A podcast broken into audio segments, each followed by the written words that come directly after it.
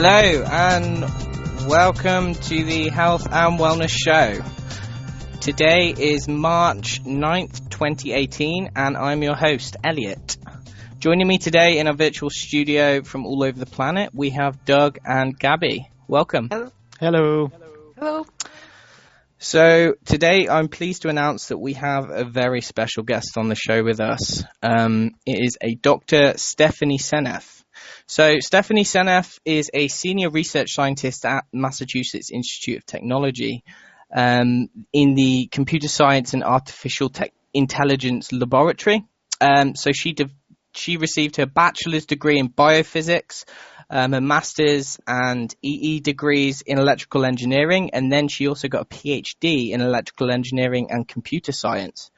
Um, but since then, she has spent a long time um, studying various other fields, including nutrition and health and wellness. So uh, she's particularly known for her work in the field of autism, in cardiovascular disease, in um, environmental toxicity and she has focused a lot of her research on sulfate.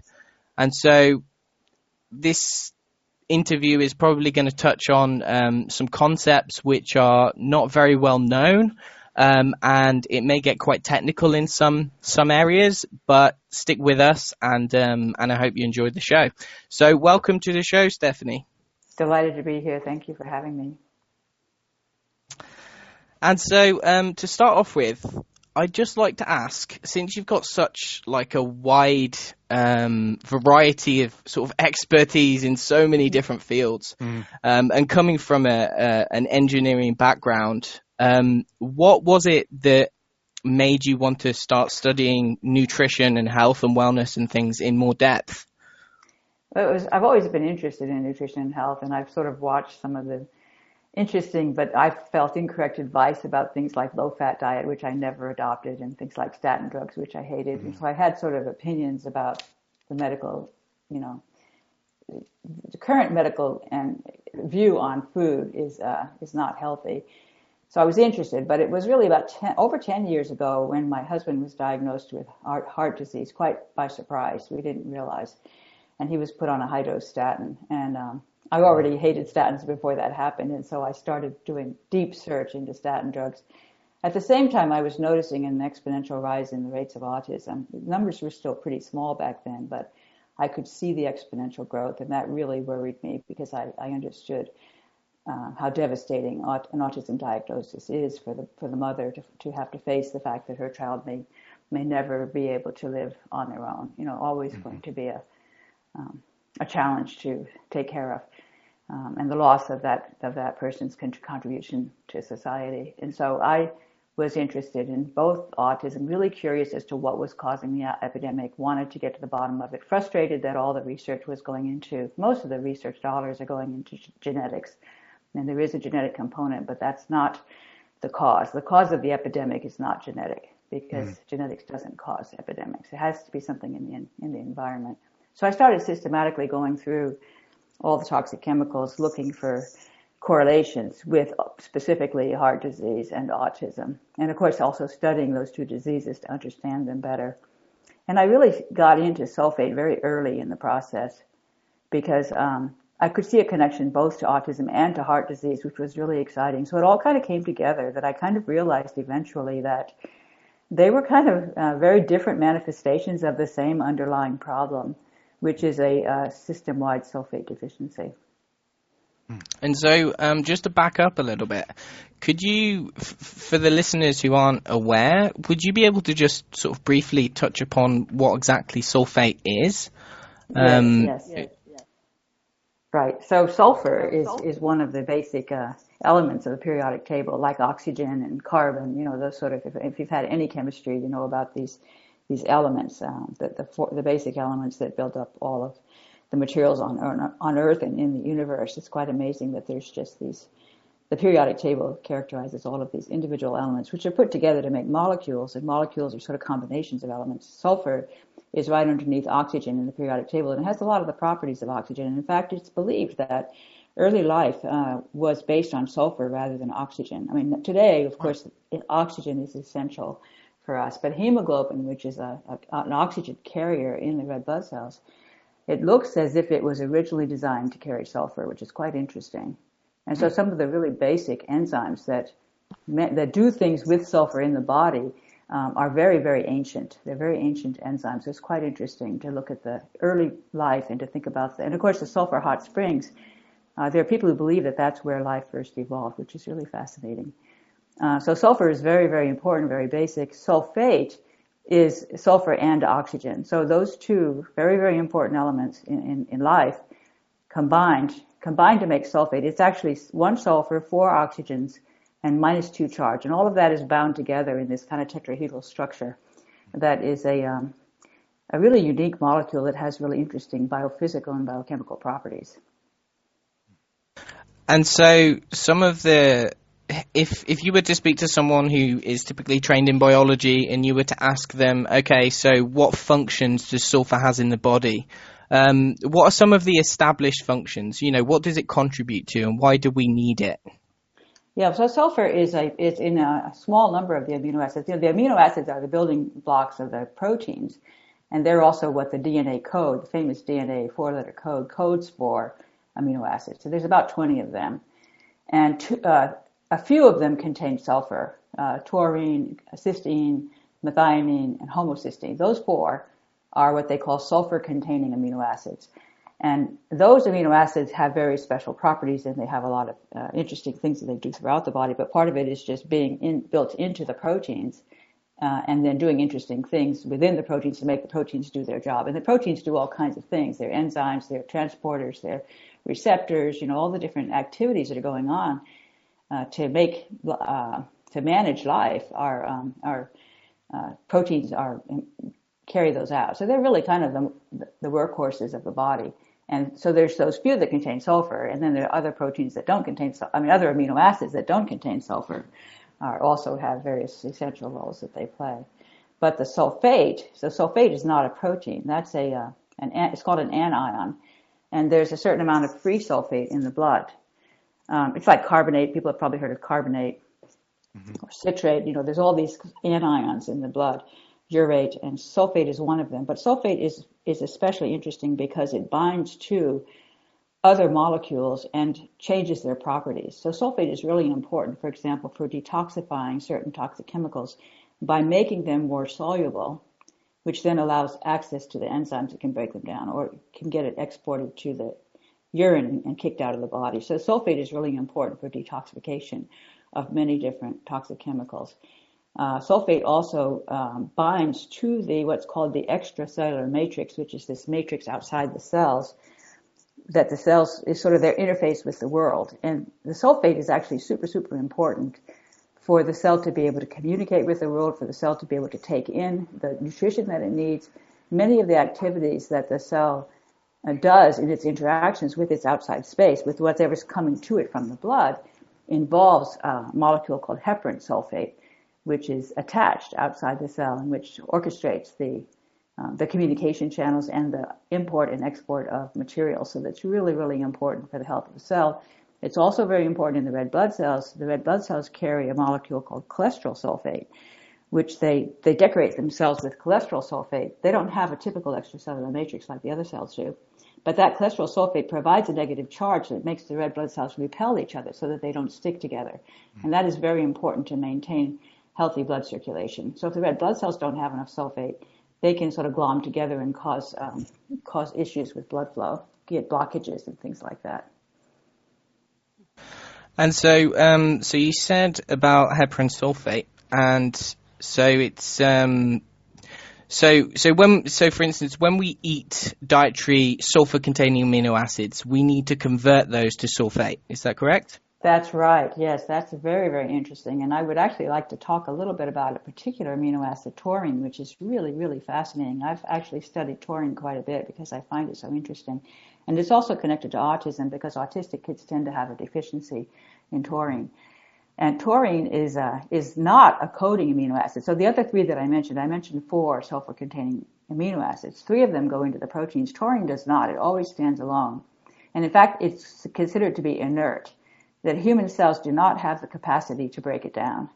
which is quite interesting. However, the liver, the heart, and the brain store huge amounts of taurine. They, they accumulate it and they stuff it inside that, themselves and hang, hang on to it.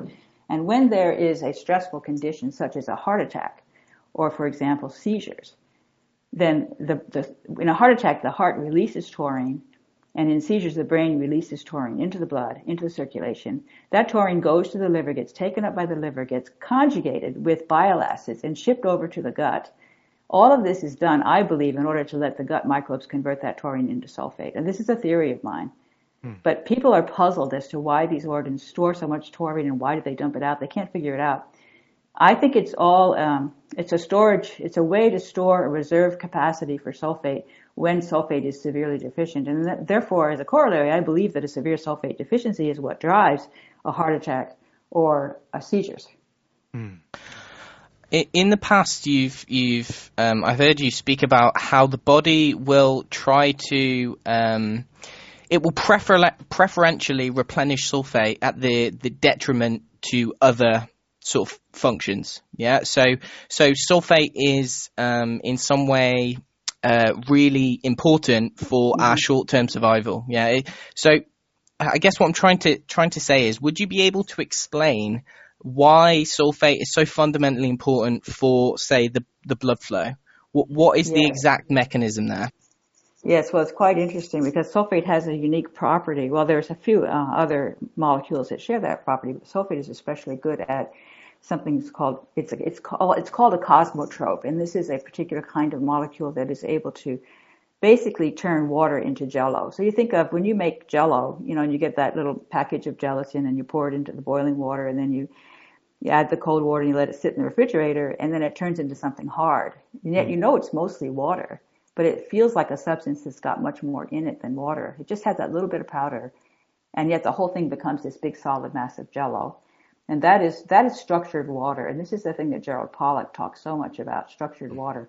Most of the water in your body is structured water. And in order for it to maintain that structure, it needs molecules like sulfate to support that structured form of the water. It's like a, I call it liquid ice because it has the same physical organization of the water molecules as what you see in crystals of ice.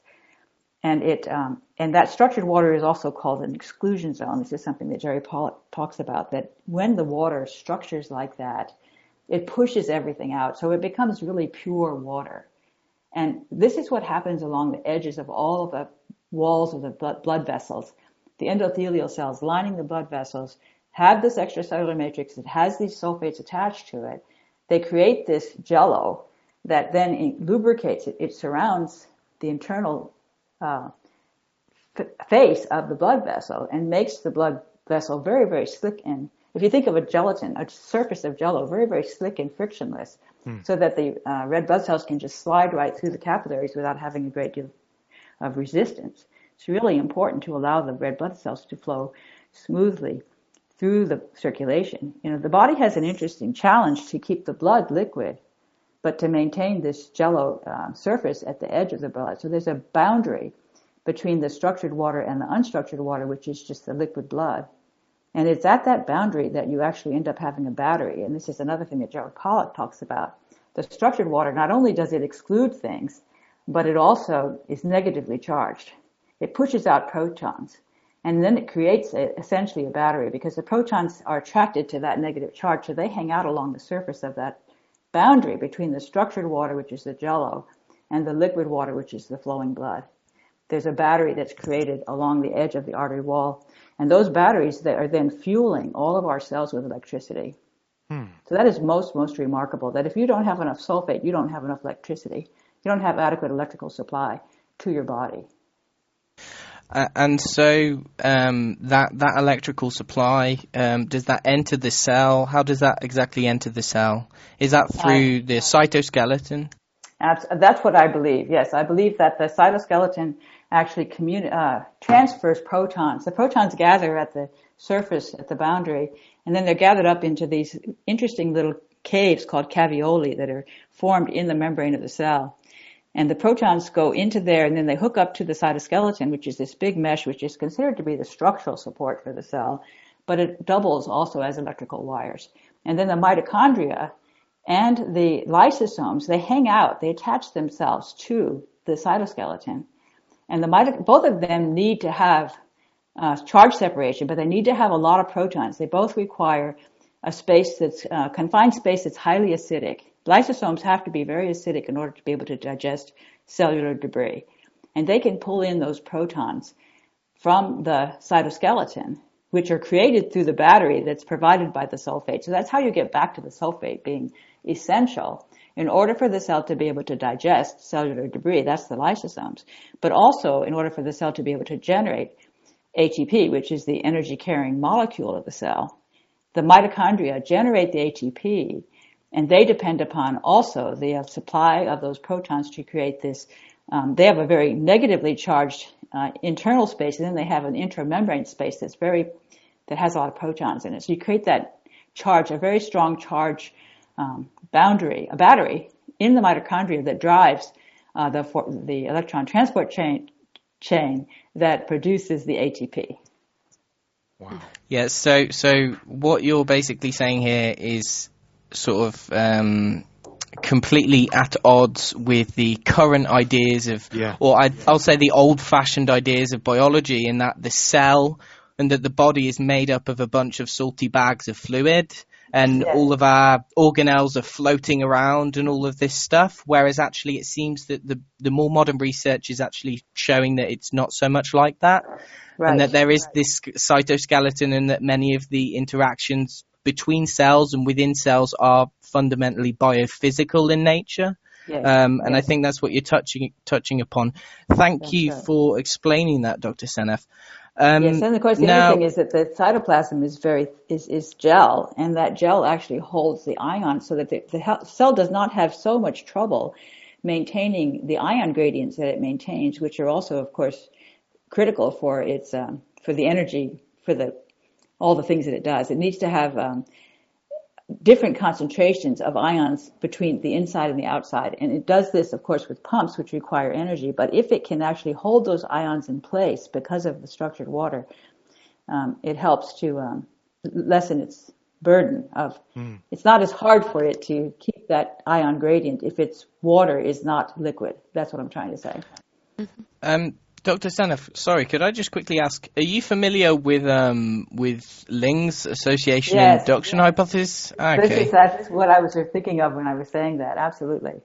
Yeah. Okay. um, and so, right, so just to clarify, the, the, the capillaries and the blood vessels, um, in order to facilitate blood flow, healthy blood flow, there needs to be this layer of gel-like water on the edge of the of the vessel layer. Yeah, and that is what helps us to essentially transport things, and that also provides electricity for the cell. Um, now, so what um, what other factors can affect that? So you, you touched upon Gerald Pollack's work. Now, um,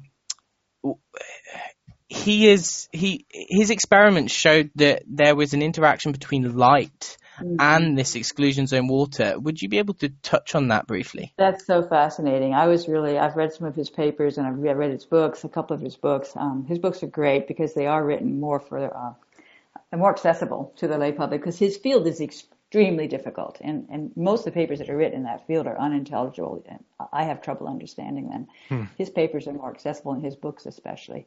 He has a really good way of presenting the information in, um, in a descriptive fashion that uh, naive person can understand.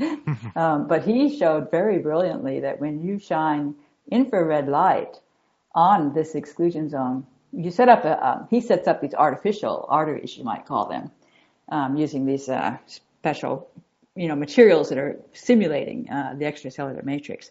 And he can show that when you shine light, and particularly infrared light, it causes this exclusion zone water to expand by a factor of four in his experiments. Hmm. By a factor of four. So when that exclusion zone water expands, that's also expanding the capacity of the battery.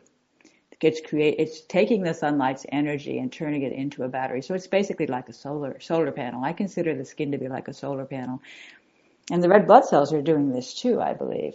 They're they're they're all so they're making the sulfate. I believe they're using the energy in the sunlight to make the sulfate. This is the thing that is another part of my theories having to do with this uh, enzyme called endothelial nitric oxide synthase, which is a very highly regulated enzyme with very intricate control that uh, turns it on, turns it off. It makes nitric oxide. But what I believe is that it also makes sulfur dioxide when it's attached to the membrane. So it basically goes from the membrane to the cytoplasm, back to the membrane, under very careful control from signaling that's going on to the cell to tell it at any given moment, should I be making sulfate or should I be making nitrate? Because those two will oxidize through other enzymes to either sulfate or nitrate. And sulfate gels water and nitrate ungels it. And so what's happening is that there's all this signaling that's going on in the blood to to carefully control the the blood so that you've got this this uh, ability to maintain flow through the nitrate and to maintain gel through the sulfate and to do this with intricate control from a communication channel from whatever else is going on in the rest of the cells in the vicinity. Very interesting communication going on among the cells to maintain the water in the proper state at all times uh, collectively. Do you see what I'm saying? It's really yeah. fascinating. eNOS can go back and forth between the membrane depending upon what kind of signaling is being delivered to the cell. That's really now, fascinating. What um, what specifically is it contained within the light source, uh, or what frequency of light do you think it is that has that effect? Do you think it's UV light, or do you think it, it can be applicable for infrared light as well? I think that uh, the eNOS uses blue light, infrared light, and UV light for various different purposes to or- orchestrate this whole sulfate synthesis process. eNOS has attached to it two flavins called FMN and FAD um, that respond to blue light, and they respond to blue light and emit um, protons as a consequence of response to blue light. And they change the blue light into green light, and then they it, it sort of emits energy that um, photons that produce superoxide from oxygen. So this is how you get a source of a reactive molecule that can then react with the, in the eNOS. The eNOS has a sulfur, I suspect, attached to glutathione that becomes sulfate by reacting the superoxide that's created by the blue light. So the blue light actually turns out to be very important, I suspect. And then the UV light also energizes the uh, extracellular water. It energizes the the um, structured water to make it all more likely to cause reactions. It's trying to energize a reaction to make the sulfate. Okay, and so when you do make the sulfate, um, what's the question? Sorry. When you make the cholesterol sulfate, um, is there anything that stops your body from being able to use it? Or, in other words, is there anything that stops your body's ability to make the cholesterol sulfate?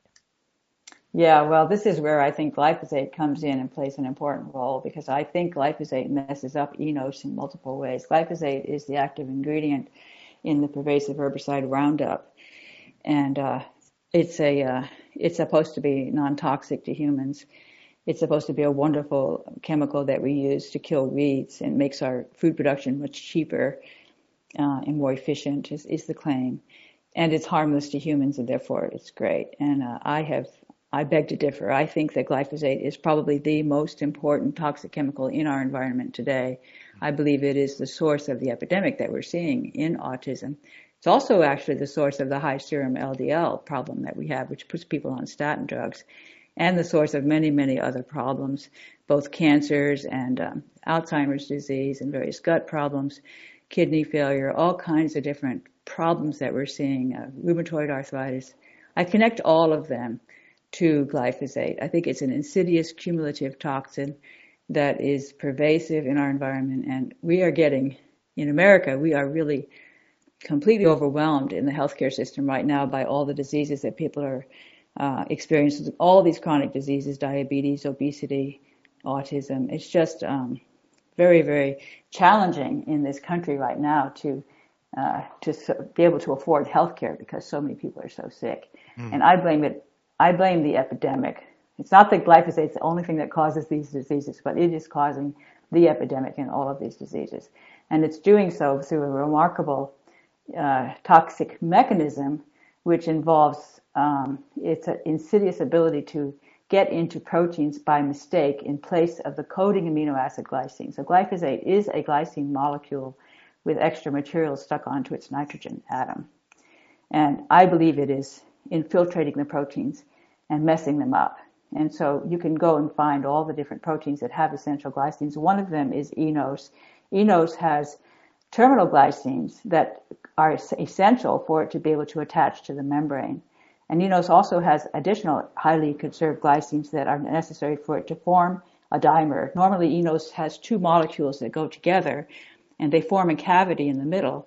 And that cavity contains a zinc atom. And that zinc atom is I think attracting the sulfur and creating, it's the place where the sulfate happens, where the sulfate is made. So both the dimer formation and the attachment to the membrane depend on glycine. Glyphosate, I believe, is substituting for that glycine, messing up the molecule, preventing it from going to the membrane, preventing it from making sulfate, and causing, therefore, a crisis with sulfate insufficiency. And that would, um, that, would that help to explain why they're finding glyphosate like embedded within like muscle meat of animals? In, absolutely. In, in, absolutely. It's actually being incorporated into the collagen. Is, is yes. that? Yes. Collagen. You think is, that's the case? Most, yes. Collagen is the most common uh, protein in the body. 25% of the body, body's protein are collagen molecules. Collagen contains a huge amount of glycine like 20 to 25% of the amino acids within collagen are glycines. It is really, really unusual in that respect. So it has a huge opportunity to be destroyed by glyphosate. And it depends upon those glycines to form its, its, its helical structure. It has this uh, triple helix structure that it forms. And it has a glycine at every third residue to make that structure work.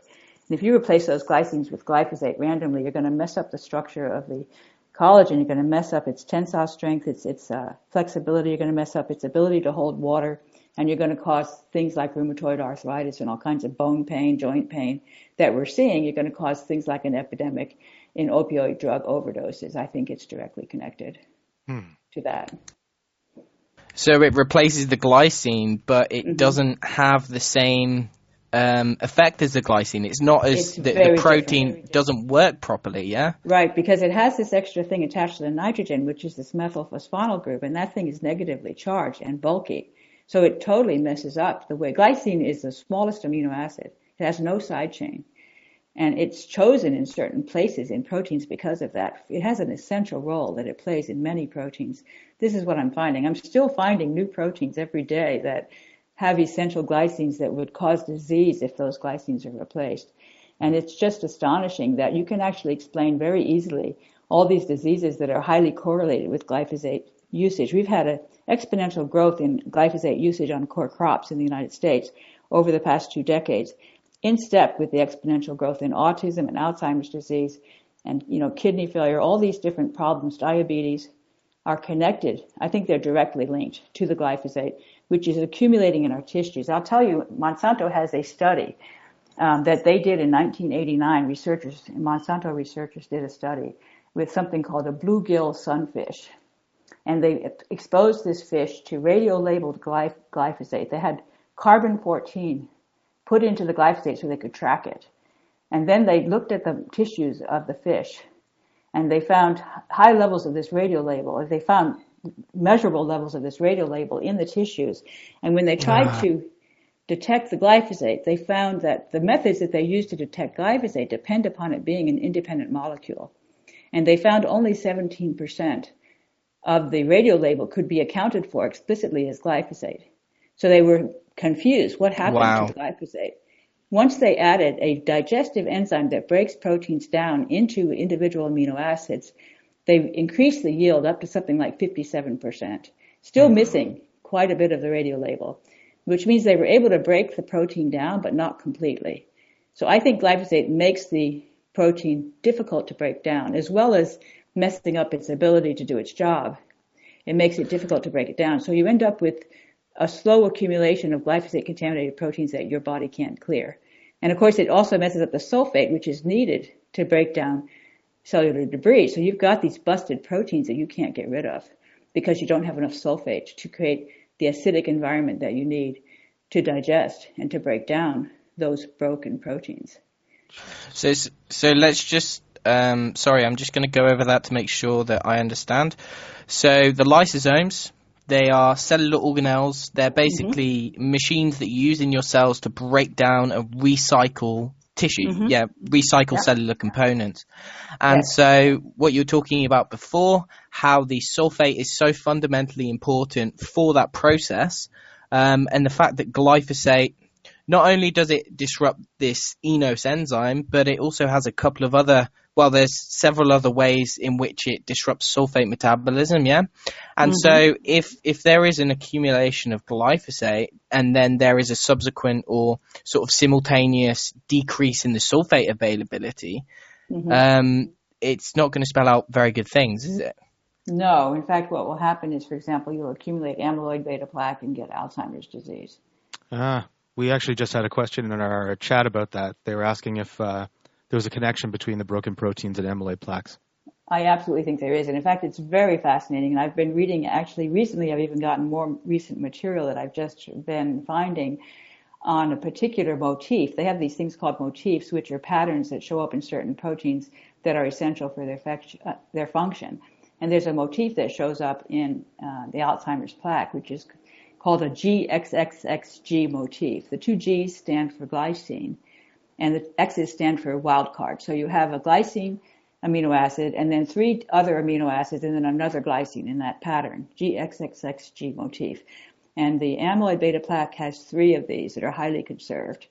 And there are other molecules that also have this GXXXG motif that are membrane proteins. They're transmembrane proteins, which the plaque is. The Alzheimer's plaque comes from a transmembrane protein that becomes disrupted and ends up as a soluble protein in the cytoplasm instead of its proper position in the membrane. And it does this under strange conditions that they don't understand, but they are targeting that GXXXG motif as being central to the problem because they can find that piece that has that in it is the, uh, it causes the, the plaque to form. And so they're suspecting that those glycines are somehow connected to Alzheimer's. But what they don't understand is that it's because they're not glycine, they're glyphosate that that's happening. Huh. The glyphosate creates a negative charge that causes it to bind to aluminum, and the aluminum causes these these molecules to form to hook together. The aluminum ties them together because you have the plus three aluminum charge, and then the two negatively charged glyphosate molecules in two separate uh, instances of this protein that then stick, stick to the aluminum and stick together. So you form this kind of complex um, of these molecules in the cytoplasm that are, which is not where they're supposed to be, and which is the source of of trouble for the neuron that causes it to die. And is the aluminum? Um, I mean, uh, people usually like you know, there's this kind of um, common thought that uh, aluminum is actually what causes um, Alzheimer's disease. But it sounds there's like from what you're explaining, yeah. I mean, mm. in fact, um, Exley has been doing a lot of research on aluminum. He has recently found high levels of aluminum in autism brains, which is quite exciting to me because I've written about aluminum and autism. I think it is a, a major player in the mm. autism problem. But I think the glyphosate, and I've written about the glyphosate making the aluminum much more toxic than it would otherwise be because the glyphosate binds to the aluminum and neutralizes its positive charge, which makes it much easier for it to get across the gut barrier and glyphosate also opens up the gut barrier, opens up the brain barrier, allows aluminum to gain access to the brain. And both Alzheimer's and autism are going up dramatically in step with glyphosate usage. And both of those have been found to have high levels of aluminum in the brain in association with them post-mortem. When they examine the brain, they find high levels of aluminum. Hmm. Um, so, right, so just back onto onto glyphosate. If we could just go over some of the ways in which it does disrupt sulfate metabolism. So mm-hmm. you you explained how it it, it um sorry inhibits NOS eNOS. Mm-hmm. Or it, it, stops stops eNOS from working, um, but it also has lots of other ways in which it disrupts yeah. it, doesn't it? And it's right. crazy because when I when I started reading your work, it was like it seemed that glyphosate was just sulfate's worst enemy in every exactly. single way. In every single way, because there's so many ways. It's truly amazing, yes. And I just should mention with eNOS, eNOS is a cytochrome P450 enzyme, And glyphosate has been demonstrated to severely suppress CYP enzymes, cytochrome P450 enzymes in the liver. And those are also essential for bile acid formation and also for um, detoxing many toxic chemicals. So your uh, glyphosate makes everything else more, more toxic than it would otherwise be by disrupting the CYP enzymes. Um, the starting with the the main effect of glyphosate that Monsanto talks about is the uh, shikimate pathway, which is they proudly say that our cells don't have that pathway, and that's why glyphosate is safe. However, our gut microbes do have that pathway, and they use it to make the aromatic amino acids, which are three of the essential coding amino acids I mentioned earlier: hmm. tryptophan, tyrosine, and phenylalanine. Tryptophan is a precursor to serotonin, and serotonin is produced in largest amounts in the gut, and it's actually shipped to the brain attached to sulfate. So serotonin is produced, sulfated, and shipped to the brain, and I believe it's delivering sulfate to the brain when it, that's part, one of its important roles is to deliver sulfate to the brain. So because of the deficiency in tryptophan, which will be deficient in the food because the food is exposed to glyphosate, the plants will not be able to make adequate amounts of tryptophan. So we get a deficiency in our diet, and then our gut mi- microbes are supposed to make tryptophan for us as well. They can't do it because of the glyphosate. Tryptophan is is, is deficient, so therefore serotonin is deficient. And of course, serotonin is also a really important neurotransmitter, mm-hmm. precursor to melatonin. That means melatonin is deficient, and melatonin delivers sulfate to the brain while you sleep. Melatonin is actually produced by the pineal gland, released uh, when you when you sleep attached to sulfate. And the pineal gland produces sulfate by day. It's, it's sitting behind the eyes. So when the eyes are receiving light, the pineal gland produces sulfate. And then that's so it's stored during the day and then it uses that sulfate at night to attach it to the melatonin molecule. So when the sulfate's deficient and the melatonin is deficient, then you get a deficiency in both of those in the brain and you can't sleep. And we have an epidemic in sleep disorder in this country, in the United States yeah. as a consequence. And it also uh, it chelates certain minerals, doesn't it? Mm-hmm. So it molybdenum. Sulfur, so it prevents sulfur, uh, sulfur itself. It prevents sulfur from being taken up by the cells. So you're going to have a deficiency in sulfur in your foods. And it also, uh, there's a whole other thing which has to do with methionine synthesis. It's been shown in E. coli that glyphosate suppresses critical enzymes involved in the synthesis of methionine from inorganic sulfur. So when you eat sulfur, you need to produce, uh, again, the microbes. You depend on the microbes to make the methionine, which is an essential amino acid, and they make it using enzymes that are that are disrupted by glyphosate. So you cannot turn inorganic sulfur into methionine which then results in an overgrowth of bacteria that reduce sulfur to, sulfur to hydrogen sulfide gas, which can be toxic in excess amounts. So people get, under glyphosate exposure, they get an excess of species called desulfovibrio and um, Bilophila wadsworthia. These are two species that reduce sulfur to sulfur-containing um, things like, you know, in garlic and onions and in cruciferous vegetables, or the, or the sulfite that's in wine or dried fruits, all of those things are going to get turned into hydrogen sulfide gas if your system that produces methionine is not working. And so, and also the system, the, the protein that oxidizes sulfur to sulfate is called sulfite yeah. oxidase. That one also depend, depends on heme. eNOS depends on heme. Heme is, synthesis is disrupted by glyphosate. So there's like just a million ways in which glyphosate disrupts sulfur. Yeah, so so when you eat something containing sulfur, you have to basically it has to go through loads of conversions to be able to be made into this inorganic sulfate, which is the usable form. You activate it, and then it can be put to use. And yeah. so glyphosate, I mean, I swear, practically every single one of those pathways is blocked off by glyphosate.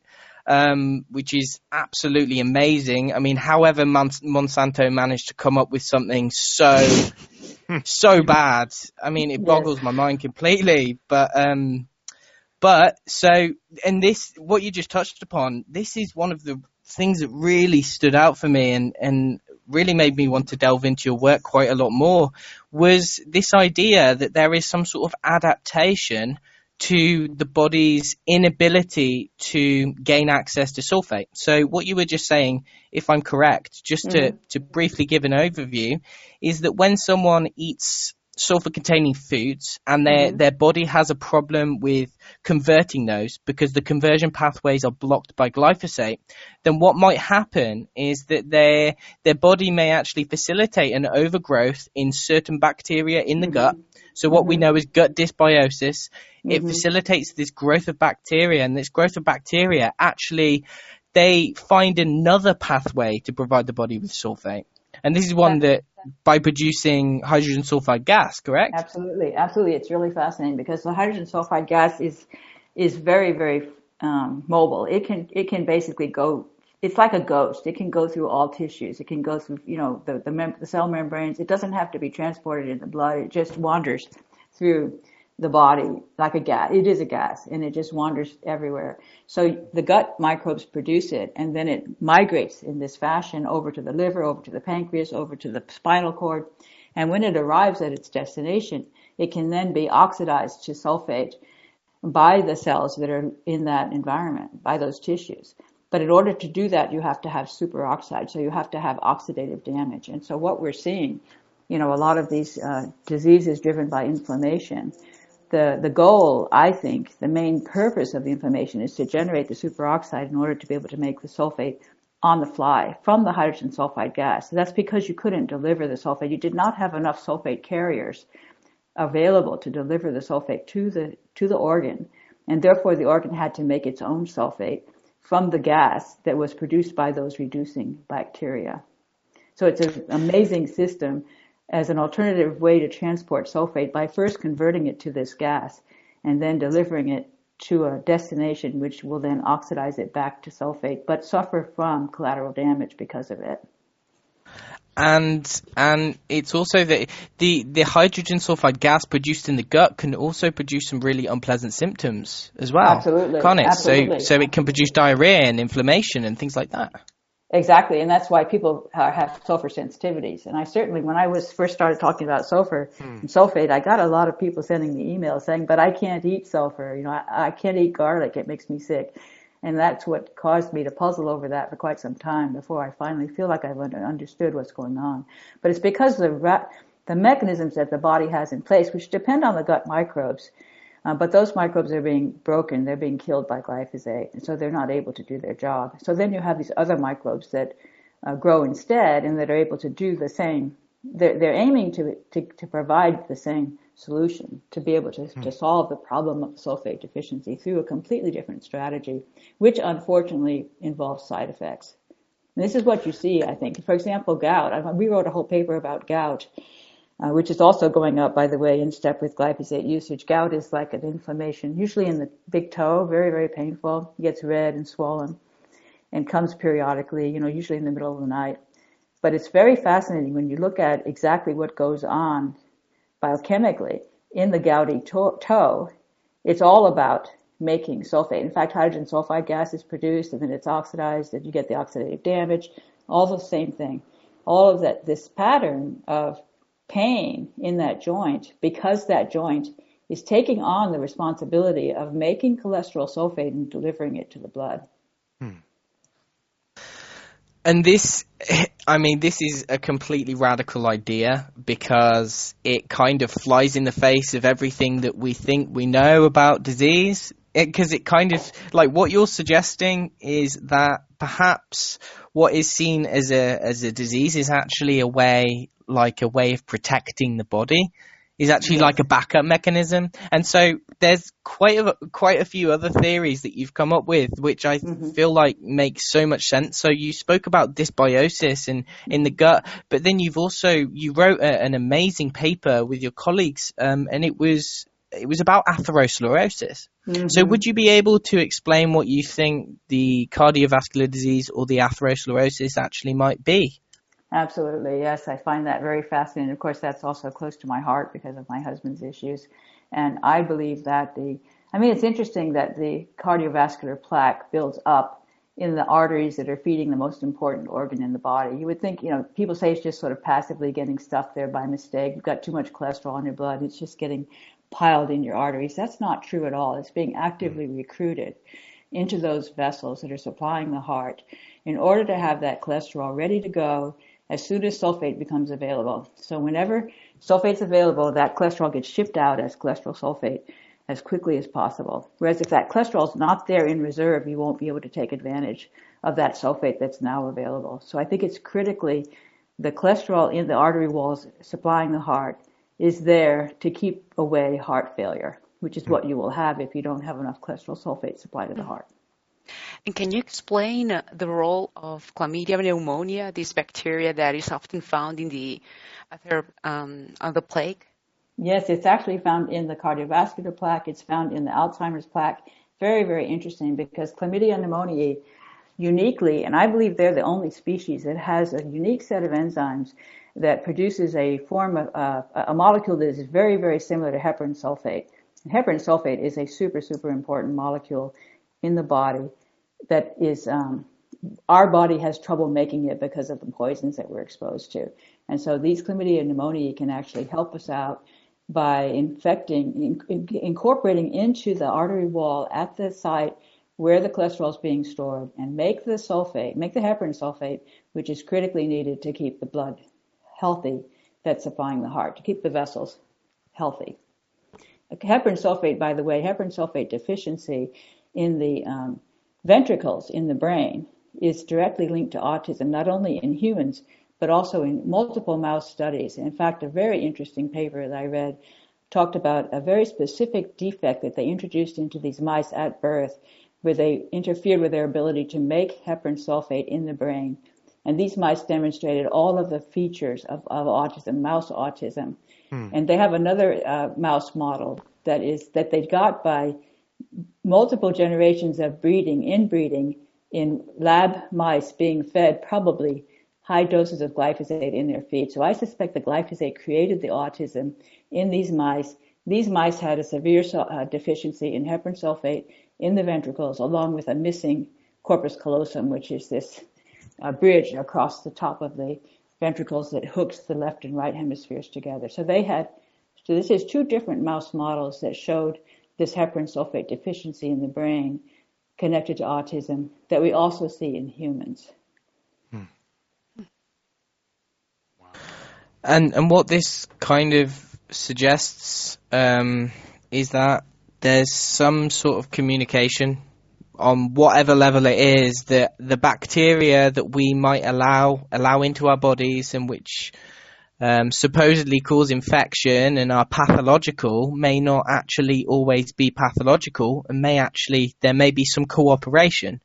Yeah, it's like it reminds me of the um, the various traditional um, traditional philosoph- philosophies like uh, Ayurveda or Chinese medicine or natural mm-hmm. Naturopathy, talking about the, the body having this innate sort of sense of intelligence mm-hmm. and um, knowing what it needs in, in, in at what time.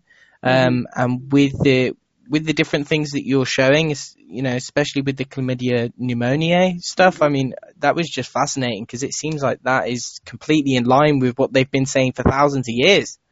Yes, that's very interesting. And I also looked into the flu virus, which was also quite fascinating because the flu virus goes into the muscle cells, infects them, and then reprograms them to produce, um, basically put little coats of extracellular matrix around each flu virus particle that's being made.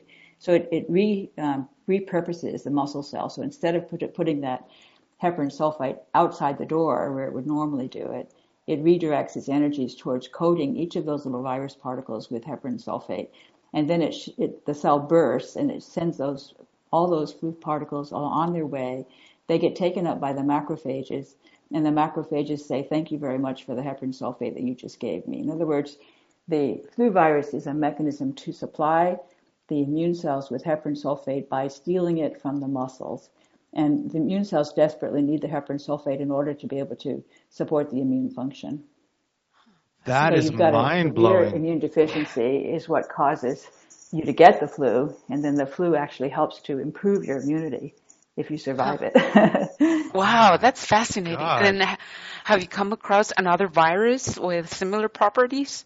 I suspect many of them have that property. I'm trying to figure out uh, Lyme. Lyme really fascinates me because that's a manganese dependent um, uh, microbe. And I, I know manganese is severely disrupted by glyphosate. I've written a paper about that. manganese is a really interesting metal because it has uh, uh, it has properties that will respond to uh, electromagnetic fields. Um, it'll be able to. Um, it's it's magnetic. It's paramagnetic. It's called, and I suspect that manganese plays an important role in in um, the electromagnetic uh, communications in the body. But manganese is one of the is the only mineral I know of that can actually travel along nerve fibers. And what happens with glyphosate, I believe, is that the manganese ends up accumulating in the liver because normally it would be sent out through the bile acids, but the bile acids are broken because of the CYP enzyme problem. So the manganese become, builds up at toxic levels in the liver and in the gallbladder, and then it gets shipped out along the vagus nerve over to the brainstem and becomes hyperconcentrated in the brainstem nuclei, causing things like Parkinson's disease and I suspect ADHD. Meanwhile, the manganese is not getting delivered to the rest of the body. So you have a severe manganese deficiency in the blood, which you see, you see manganese deficiency in the hair, in the teeth, in the urine in autism. And I, I think manganese deficiency is a feature of autism. But I think it's, co- it's coincident with manganese excess in the brainstem, which is a feature of ADHD. So the manganese is not getting properly distributed throughout the body because of the effects of glyphosate. And you think that that relates to Lyme in some way? And then Like Lyme. Lyme. I suspect, is able to redistribute the manganese to where it needs to go, just like the Wow. flu virus is redistributing the sulfate. That's Wow. what I'm suspecting. Huh. I, re- I recall you saying something about was it mycoplasma? Yes, In- in mycoplasma is- is fascinating. Oh yes, they uh, they hang out just inside the cell membrane, and I suspect that they infect cells that have a defective mitochondria, which is easily the case with glyphosate, uh, because there's uh, cytochrome C oxidase is crucially dependent upon glycine. So if glyphosate, glyphosate can mess it up um, and cause oxidative damage to the cell and kill the mitochondria.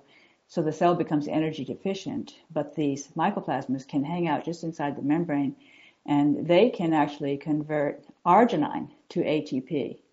So they can take up uh, this another amino acid. They can use arginine to make ATP, a unique um, facility that they have that our own cells don't can't do that. So they are supplying ATP to those dead to those cells who are severely uh, energy deficient because their own mitochondria are decept, are defective. And then do you think the glyphosate stops the body from being able to recycle those defective mitochondria? Oh yes, of course, because that's all depending upon functioning lysosomes, and the lysosomes are destroyed Yeah. by the glyphosate. Hmm. Right. There's a chloride channel problem as well, by the way. The chloride channel, really fascinating. Chloride channel has an essential glycine residue at, at its squeeze point. It's sort of like an hourglass, and it has a glycine residue at the squeeze point. And if you change that glycine into a negatively charged amino acid, which is what glyphosate is, you completely block the ability of chloride to get past the channel.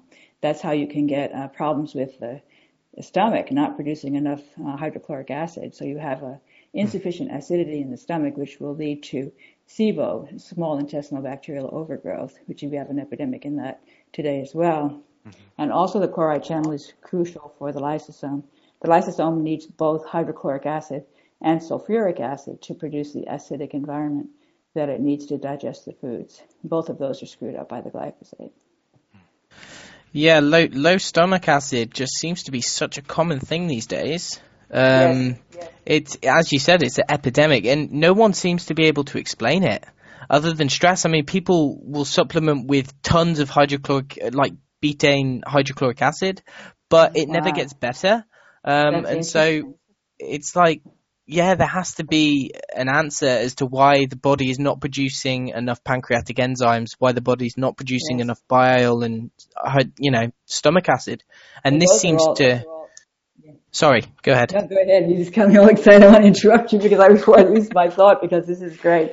The parietal cells in the stomach and the um, as, as, oh gosh, acinar. I've forgotten the name now. Cells Acinar? Yeah, acin- acinar cells. Acinar cells in the pancreas.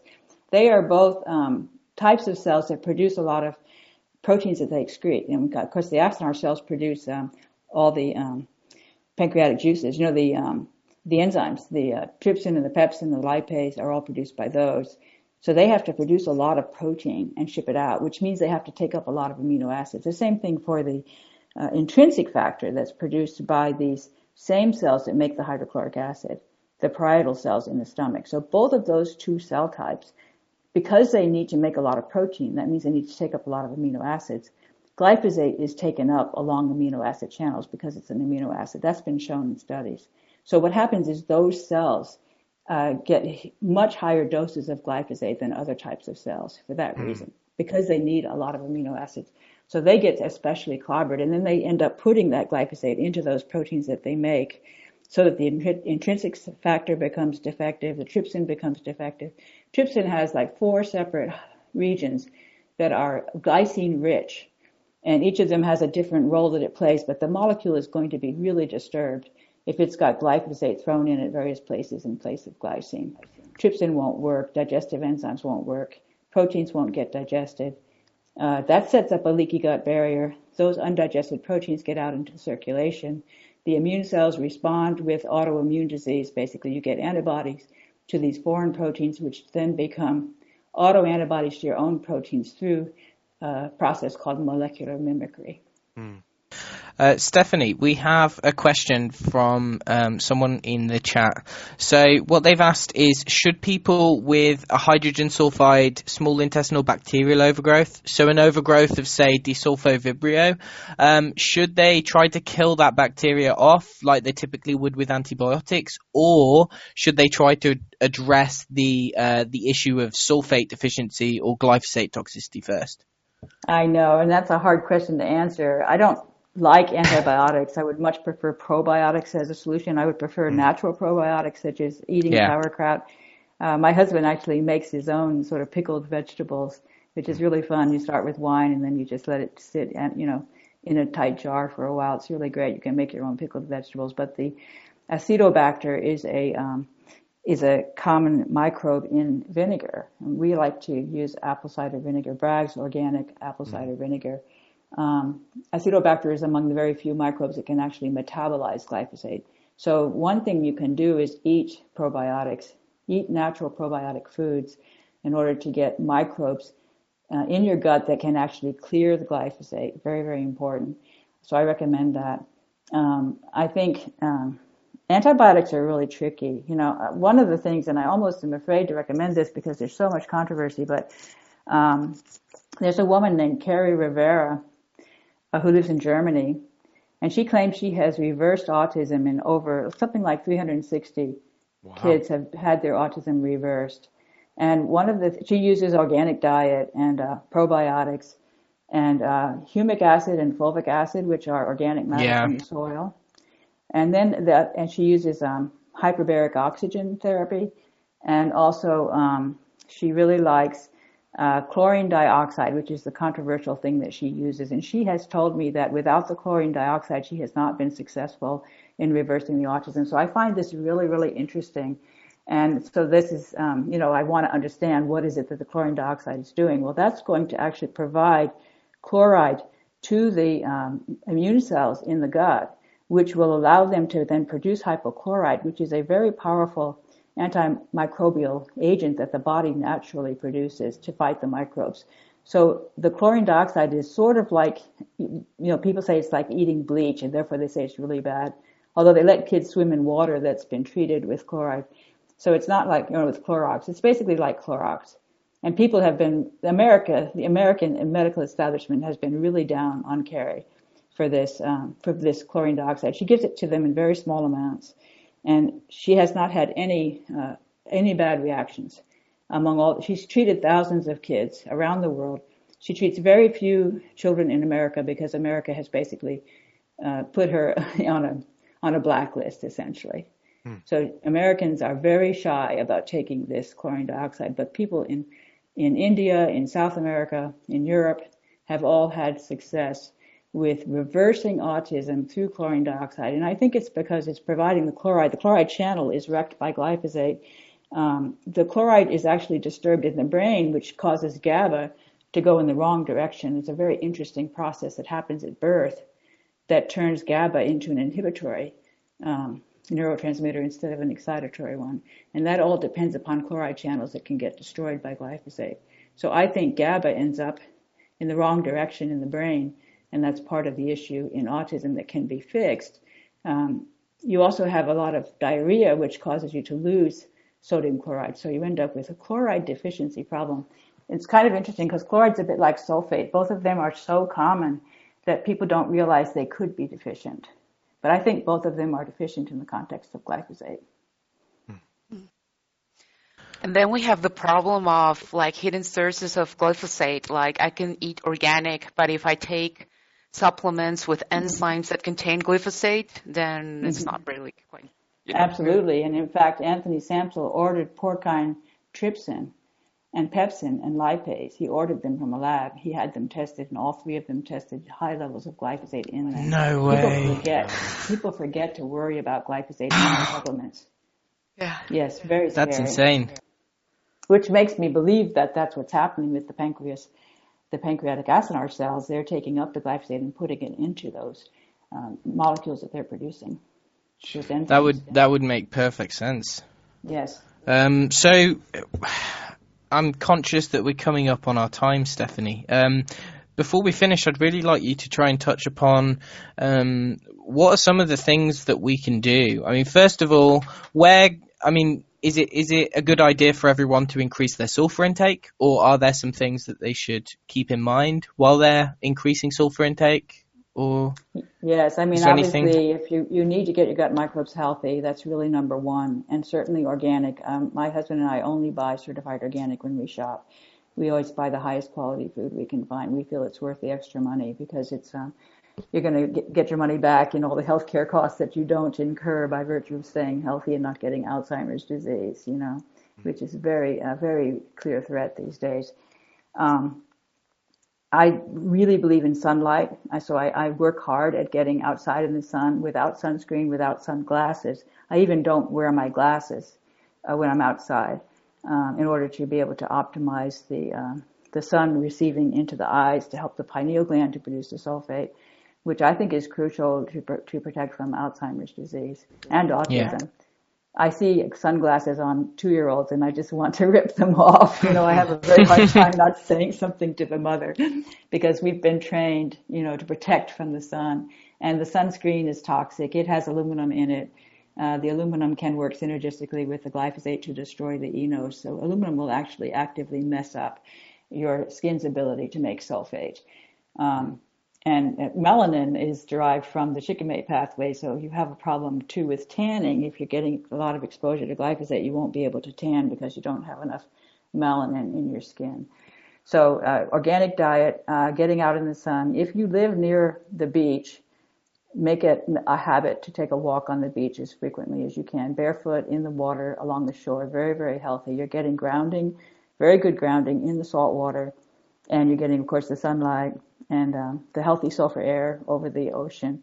Very, very healthy activity, and of course the exercise, which is always good. Exercise is good. Um, eating is basically high sulfur foods. Uh, if you have a sulfur sensitivity, then you have to fix the gut first. And again, I don't like antibiotics, but it might be. Uh, you'd have to do it under doctor supervision. It might be there'd be a way to do antibiotics, probiotics, you know, try to reshape. Or Yeah. of course, there's fecal uh, implant, which is interesting. Fecal transplant. Fecal transplant. I don't mean implant. You know, that's an interesting one, which is people have had tremendous success with that. Um, sounds a little odd, but uh, that's a way to jumpstart your microbiome if you've got a healthy source. Um, and then um, I guess these kinds of these uh, chelating and detox enemas and things like that may be helpful to help to get rid of some of the toxicity. The toxic metals, of course, are an issue. The metals are all messed up by by glyphosate, and all of the toxic metals are made more toxic. And even the non-toxic metals are made toxic. So iron becomes a problem, manganese becomes a problem with glyphosate.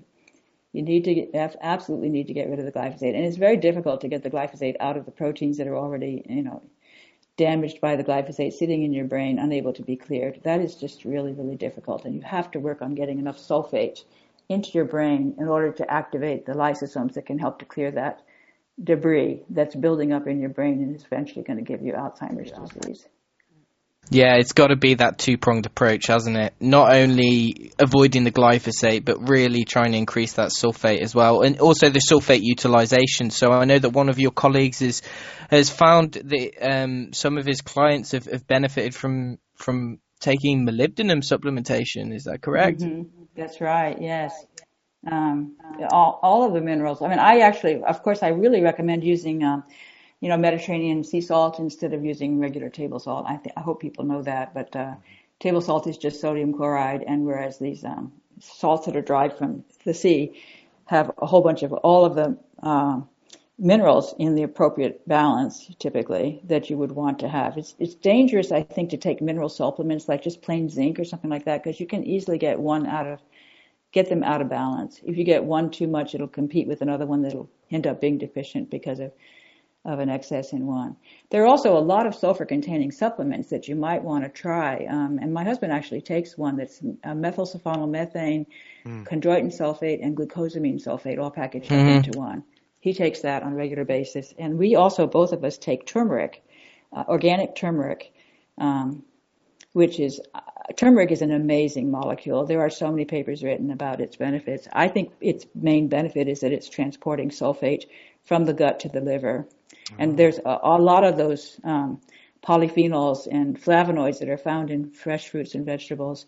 I believe that one of their main purposes is to get the sulfate delivered to the liver to maintain a healthy li- liver, which is of course mm. very crucial. That's very interesting because the mainstream media has been bashing turmeric lately, like really, so really sad. going I off mean, the charts. That's really sad. I've seen so many papers showing the benefits of turmeric. I've seen papers also that talk about they've done studies like resveratrol was another one, resveratrol, mm-hmm. which is found in, in grapes and wine. Um, it also transports sulfate. So all of these that um, I'm seeing um, that are uh, these interesting molecules that are complicated molecules made by plants, almost all of them transport sulfate. It's very, very huh. interesting. Maybe and that's I think why that's one of their main purposes. Hmm? Yeah, maybe that's why sulforaphane it's so popular, like broccoli yes. sprouts. Yes, mm. absolutely. That that's a terrific. I I really recommend cruciferous vegetables, and we eat a lot of them. We just had Brussels sprouts last night. We have cabbage. We're eating those all the time. Mm. Really, really healthy foods. And of course, garlic. We eat huge amounts of garlic. We also eat ginger, fresh ginger, fresh garlic. Um, and uh, so herbs and spices also, uh, like um, oh, I'm blanking. Coriander. Yes, coriander. Oh, that's amazing. I, love, love coriander, that. but I lost the word there for a moment. I love it. so good. Yes. Yes, that's my great. favorite herb. yes, and all organic. You know, it has to be organic. So, um, you know, you can find other supplements that contain sulfur, and of course, glutathione. You know, glutathione is a is a uh, has glycine as one of its. It's a tri. It's a it's three amino acids, and one of them is glycine. And so I've often wondered whether the issues with glutathione have to do with glyphosate substituting for glycine in mm. glutathione. Yeah, that's what I was going to ask. Like, will supplemented uh, glycine help? You know? Right, and I, I people ask me that, and and it makes sense that it would because if you have more glycine, then it's more likely to sub, you know, less likely to get the glyphosate to substitute. Yeah. However, glycine itself can become toxic in excessive amounts because it will substitute for alanine by mistake during protein synthesis if there's too much of it is really oh, right. Okay, how much is too much? yeah, I don't know. I don't generally. I generally like to try to eat foods rather than supplements. First of all, because I'm never quite sure of the processing that went into the supplement and whether it's going to be glyphosate free or not. Whereas if I can mm. buy organic food, you can get organic sup- supplements, which is what I do with the turmeric. And of course, the gel cap itself could be problematic because especially a gel cap that's derived from gelatin that's derived from cows and pigs that are fed heavy doses of glyphosate, yeah. you're going to have contamination in your gel cap. So that's worrisome. So I tend to like to eat whole foods. Uh, most of what we uh, we eat is fruits and vegetables, and then healthy meats and uh, fish. Uh, we like chicken liver. Organic chicken liver, I think, is one of the healthiest things you can eat, loaded with wow. vitamins and minerals and cholesterol. I think my husband, who has heart disease, eats a high cholesterol diet, which is kind of blows the mind of his doctor. But and so um, yeah. Yeah. Uh, well, is there anything anything else that you would like to share with us Stephanie, you know, is there anything you're working on now or anything you'd like to promote or anything? Yeah, well, I'm just absolutely fascinated by this idea of glyphosate substituting for glycine during protein synthesis. I just published, well, I have two papers that are now on the web but not yet uh, available from the journal, but they've got the links there. So they're coming out soon um, from, from, an open access journal. Uh, two papers that are companion papers on uh, glyphosate as the critical uh, factor in a uh, kidney failure in among the mm. Sugarcane workers in Central America. It's really been a catastrophe there for the young men, fathers of young children are dying in record numbers of kidney failure, a bizarre form of kidney failure that is um, among the people who work in the sugarcane fields. And there have been a lot of papers written about it, but it seems very, very clear to me that glyphosate is the key factor in that disease. And um, what was fascinating was when you look at the particular unique symptoms that they have, you can find specific proteins that have essential glycines that if they were disrupted by glyphosate would cause exactly those symptoms. So it's really quite a beautiful story. And that's what I'm finding with every paper that I write. I go deep into one particular topic, such as anencephaly. I mentioned gout earlier. Um, I've done one on ALS, which is quite amazing various proteins that have been linked to ALS in to the familiar familial ALS that's with the genetic mutations. Those mutations are often glycine residues within certain proteins that are causing the ALS. So you're seeing familial ALS showing up earlier in life due to the fact that a protein has a misplaced glycine. There's no longer glycine at that place. But now you're seeing then the person who gets ALS without the, gene is getting it because glyphosate is substituting for that same glycine residue. That's what I think. And so I'm, it's just amazing what I'm finding. I don't have enough time to, to dig through all the research, but the research is already done. This is what's really fascinating to me. The research is already done that shows all of this evidence, which to me overwhelmingly supports the concept that glyphosate is substituting by mistake for glycine during protein synthesis. And I think that is how you can explain why one single chemical could be causing so many diseases as we're seeing in all those correlations. It's very, very strong temporal correlations between glyphosate usage and all these different diseases. It can be explained through this one mechanism, I believe. You also spoke about gluten intolerance. And... Yes, uh, gluten intolerance is easily explained by glyphosate because the wheat is sprayed huh. with glyphosate right before the harvest. And it's been shown that glyphosate is present in high levels in wheat-based products. Wow. And it's going to get into the gluten, make it difficult to break down, but it's also going to get into the trypsin, which makes it difficult for the enzyme to work. And so you get those undigested peptides causing uh, autoimmune disease. Wow. Wow. This is very shocking, but yeah. knowledge protects. That's our motto. I see there's a question here about the sugarcane fields, and it's not that it's GMO sugarcane, it's that the sugarcane is treated with glyphosate uh, shortly before the harvest as a ripener because it increases the yield of sugar. It causes it to produce extra sugar. Mm. Same with wheat. Yes, well, wheat, yes, that's right. It's a ripener. Also, by the way, on um, chickpeas and garbanzo beans, lentils, all of those huh. legumes, high, high levels of glyphosate in those. Jeez. it really does paint a disturbing picture, doesn't it? It's yes, it really does. Terrible. I, and I think we have to do something quick, or else we're just going to pretty much destroy the earth. You know, it doesn't look good. But speaking about infertility problems, it's also mm-hmm. related. You know. Absolutely, absolutely. In fact, the sperm uh, contain um, a motility protein, a protein that allows them to move. Uh, that is critically dependent upon glycine. So if you start throwing glyphosate into those, into the protein that is a contractile protein for the sperm to be able to move, then you're going to have sperm motility problems, which is certainly connected to infertility. It's called dynein. I think it's D-Y-N-E-I-N. Jeez. Right. Well, if does anyone else have any questions? Any others? Um, I think we've covered a lot. Everything I wanted to cover. Yeah.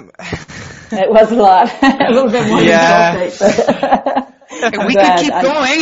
but, yeah. but yeah. Yeah, we could Yes. probably go for like seven more hours, but we are conscious of your time, Stephanie. Yes. Um, okay, thank I want you. to, uh, yeah, I want to thank you again for coming on the show. Um, Thank you've you, it covered so many topics today, and um, and it's impossible just to listen to this interview and try and understand even a portion of what you said because it is there's so much information behind it, and Yes. uh, this is why I would recommend all of the listeners. Um, will post we'll post the link to Stephanie Seneff's website. In fact, Yes. um, I'll read that out now.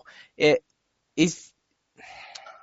Sorry, would you be able to read out your website, Stephanie? Yes, yes. HTTP uh, people P E O P P P O E O P L E people dot MIT dot edu slash Seneff S E N E F F. That's my last name. Um, and I also, by the way, have a novel that I published recently. I wrote the novel probably eight years ago when I was first discovering all of this stuff, and um, it's it's about two mothers um, who are friends and who uh, discover all the problems with the uh, food and the vaccines and things like that. So um, it's called Cindy and Erica's Obsession to Solve America's Healthcare Crisis. It, it talks about a lot of this stuff about it. It's sort of Cindy is they're on a mission to understand things, and then Cindy writes blog posts, and it gets into a lot of science, even though it's a novel. Very cool. Fantastic. Yeah. Yeah. And can we get that on? Is that available, It's on Amazon? On, Amazon, yes. Oh, okay, I fantastic. Cindy and Erica's Obsession, if you can remember that much. Okay, uh, I'd just like to to recommend everyone who's listening if they want to find out more of her work, um, go to that website, and there are tons. I mean, there are practic- there are basically lots and lots and lots of different resources. There's lectures, there's videos, there's audios, there's papers. I mean, there's there's everything that you can think of. But it's all about sulfate, and it's all about this really interesting information, and it will. I think it's really important, um, and it's quite hard to understand. But when you start to get your head around it, it makes a lot more sense. Um, so yeah, Also, slides there. I have I posted a lot of the slides from my talks, and people should be feel free to repurpose those in any way they want because I'm very eager to get this message out to That's the world. great. right. Well, thank you for coming on, Stephanie, and um, Thank you. and just carry on doing what you're doing. You know, it's Thank a great service for humanity. Yes. Thank you. I'm trying. Spread the word. Great. Thank you. Yep. So uh, thank you for joining us, everyone, today. It was a health and wellness show, and see you next week. Bye, everybody. Bye. Bye.